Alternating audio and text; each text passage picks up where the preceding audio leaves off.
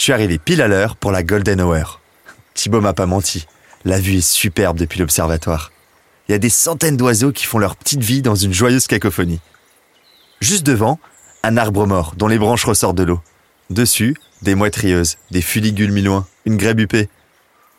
En vrai, je me la pète, mais je viens d'apprendre leur nom. Je cadre deux tiers d'étang, un tiers de ciel. Entre les roseaux, l'arbre, la ligne de végétation, il y a plein de plans sous mes yeux. Je suis fan. Et cette lumière-là,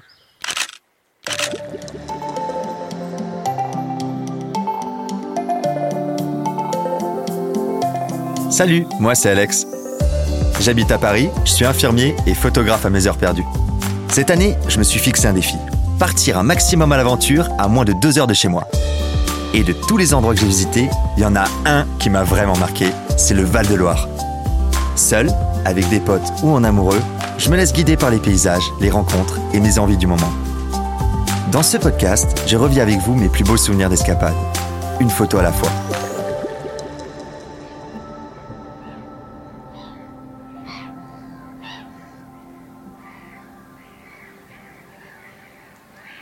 L'autre jour, j'avais trop envie d'aller à la plage. Alors je me suis barré direction la Bretagne. Mais non, je rigole, détends-toi. Je suis allé au cœur du Berry, au bord d'un étang. Toi non plus, tu ne pensais pas qu'il y avait des moitrieuses en région Centre-Val de Loire. Eh ben si.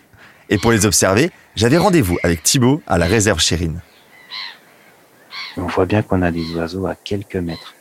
Juste devant, l'oiseau noir avec le bec blanc et le front blanc, c'est la foule que macroule. Et un petit peu plus loin, sur euh, le tronc qui est dans l'eau, une mouette rieuse, des canards, donc les fulgules mi-loin. Un petit peu sur la gauche ici, on a des canards chipots. Thibaut est un naturaliste qui a grandi ici, dans la Brenne, à une quarantaine de kilomètres de Châteauroux. Il a commencé à observer les oiseaux tout gamin et très vite, il est devenu accro. Ça fait maintenant 18 ans qu'il travaille au cœur du parc naturel régional de la Brenne. Il m'a emmené sur l'étang de la Cistude, un point privilégié pour observer la faune sauvage. Et on voit que sur l'étang, on a plusieurs centaines d'oiseaux blancs. Ces petits points blancs, là, ce sont les, les mouettes rieuses qui sont euh, installées en train de construire les nids, en train de couver. Ça crée une, une sacrée ambiance sonore et ça attire aussi les autres espèces qui profitent de cette protection rapprochée parce que la mouette est assez défensive vis-à-vis des prédateurs que sont les, les corneilles, les milans. Alors, la vraie passion de Thibaut, c'est pas la mouette rieuse, non. C'est le buteur étoilé. Non, je t'arrête tout de suite. hein. Le butor, c'est pas un nouveau perso de Marvel. C'est une espèce de héron très rare, un peu court sur pattes, devenu maître dans l'art du camouflage.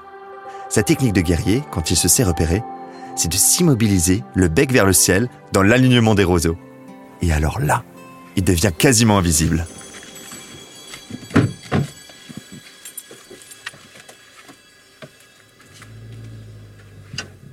Donc là, on va rejoindre euh, un étang qui est l'étang sur lequel on entend le, euh, le buteur quasiment tous les ans. C'est euh, peut-être le même individu, mais en tout cas, il est très fidèle à, cet étang et depuis des dizaines d'années, il y a toujours au moins un buteur chanteur sur cet étang-là. On va se rapprocher des collègues qui sont en train de, de réaliser le suivi du buteur sur cet étang. On va pas claquer les portières, on va y aller délicatement.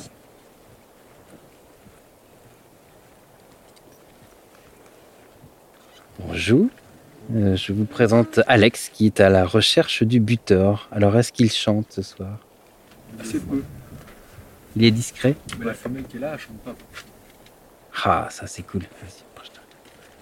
Une bonne partie de l'équipe de la réserve Chérine s'est réunie ce soir pour tenter de repérer l'oiseau. Et il était là, à quelques centaines de mètres. Grâce à un système sophistiqué embarqué à l'arrière d'une voiture, on pouvait l'observer, grandeur nature, au milieu de la roselière. Donc voilà notre équipement d'observation pour essayer d'observer euh, les mâles et si possible les femelles qu'on peut, dans des bonnes conditions d'observation, qu'on peut euh, différencier. Il y a un petit euh, dimorphisme sexuel entre le mâle et la femelle. Et donc on, on sait que le, le mâle est présent puisqu'on entend, le, on entend son chant. Mais euh, c'est très intéressant de savoir s'il y a bien aussi sur ce même étang des femelles, une ou plusieurs femelles. Donc là, il y a pour l'instant un mâle Le mâle chanteur a été observé et aussi la femelle, aussi une femelle. On regarde évoluer l'oiseau dans un silence presque religieux. Quand soudain, Ah, il chante. Écoute, là on l'entend, c'est en sourdine, on l'entend. On va essayer de tendre l'oreille quelques minutes pour, euh, voilà, pour essayer de, le capter, euh, capter son chant très discret. c'était un truc de dingue. Entendre ce chant sourd qui rappelle presque une corne de brume, c'est magique. Et avec la lumière du soleil couchant, c'était vraiment un moment à part. Le moment parfait pour immortaliser tout ça.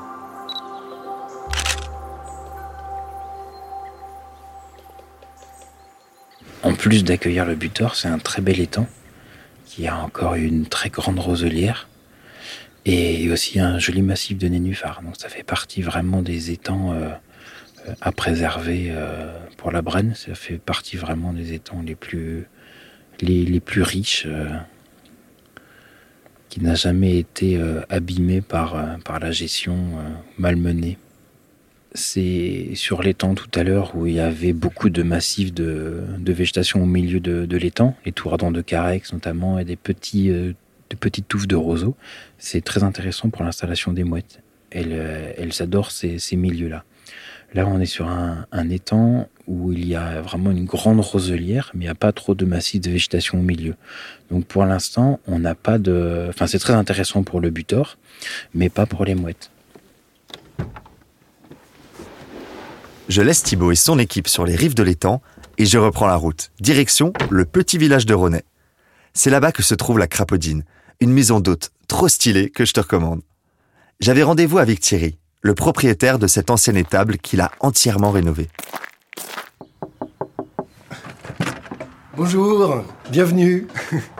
Eh ben, bienvenue euh, à, à la Crapaudine. Donc, c'est une ancienne bâtisse qui, pour les parties les plus anciennes, date du XVIe siècle.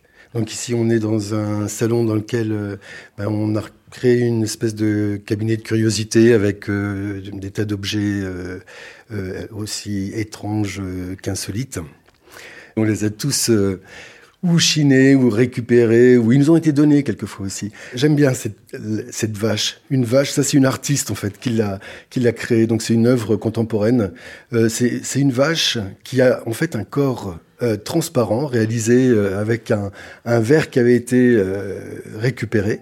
Et en fait, à l'intérieur de la vache, enfin du taureau là en l'occurrence, euh, il y a un torero. Après un bon gueuleton, j'ai dormi comme un bébé. J'avais vraiment besoin de repos. Dès le lendemain, j'ai décidé de continuer ma découverte du pays aux mille étangs, mais cette fois-ci à cheval.